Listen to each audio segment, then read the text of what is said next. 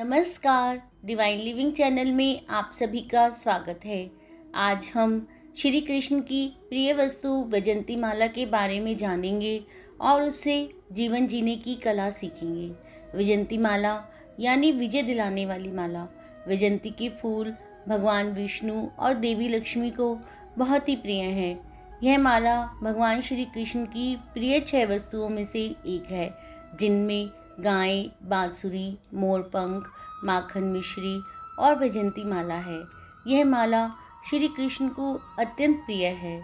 भगवान श्री कृष्ण हमेशा अपने गले में इसे धारण करते थे। कहते हैं कि भगवान श्री कृष्ण ने जब पहली बार राधा और उनकी सखियों के साथ रासलीला खेली थी, तब राधा ने उन्हें वैजंती माला पहनाई थी। वैजंती एक पौधे का नाम है, इसके पत्ते थोड़े लंबे होते हैं और चौड़ाई कम होती है। इसमें टहनियाँ नहीं होती हैं। केले की तरह सीधा ऊपर की ओर जाता है। इसमें एक बीज फली के साथ निकलता है, जिसमें बीज में ही जुड़ा हुआ पराग होता है। ये सख्त बीज कभी टूटते नहीं, सड़ते नहीं और हमेशा चमकदार बने रहते हैं।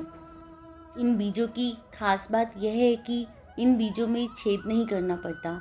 इसके मोती जैसे बीज प्राकृतिक रूप से ही छिदे हुए होते हैं और बिना सुई के ही माला में पिरोए जा सकते हैं। आइए जानते हैं वह दो बातें जो हम इन बीजों से सीखकर अपने जीवन में उतार सकते हैं।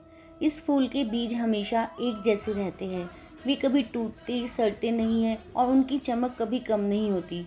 जो हमें प्रेरणा देते हैं कि हमें भी जब तक जीवन है, तब तक ऐसे ही बने रहें।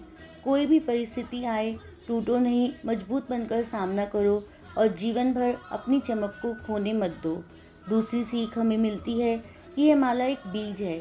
बीज सदैव भूमि से जुड़कर ही खुद को विस्तारित करता है। इसका अर्थ यह है कि कितने भी बड़े क्यों ना बन जाओ, हमेशा अपनी भूमि से जुड़े रहो। जितना हम धरती से जुड़े रहेंगे, उतना ही हम फले फूलेंगे। वैजंती की फूल और माला अति शुभ और पवित्र है। वैजंती फूलों का बहुत ही सौभाग्यशाली वृक्ष होता है। इसकी माला पहनने से सौभाग्य में वृद्धि होती है। आज के लिए इतना ही। धन्यवाद। जय श्री कृष्णा।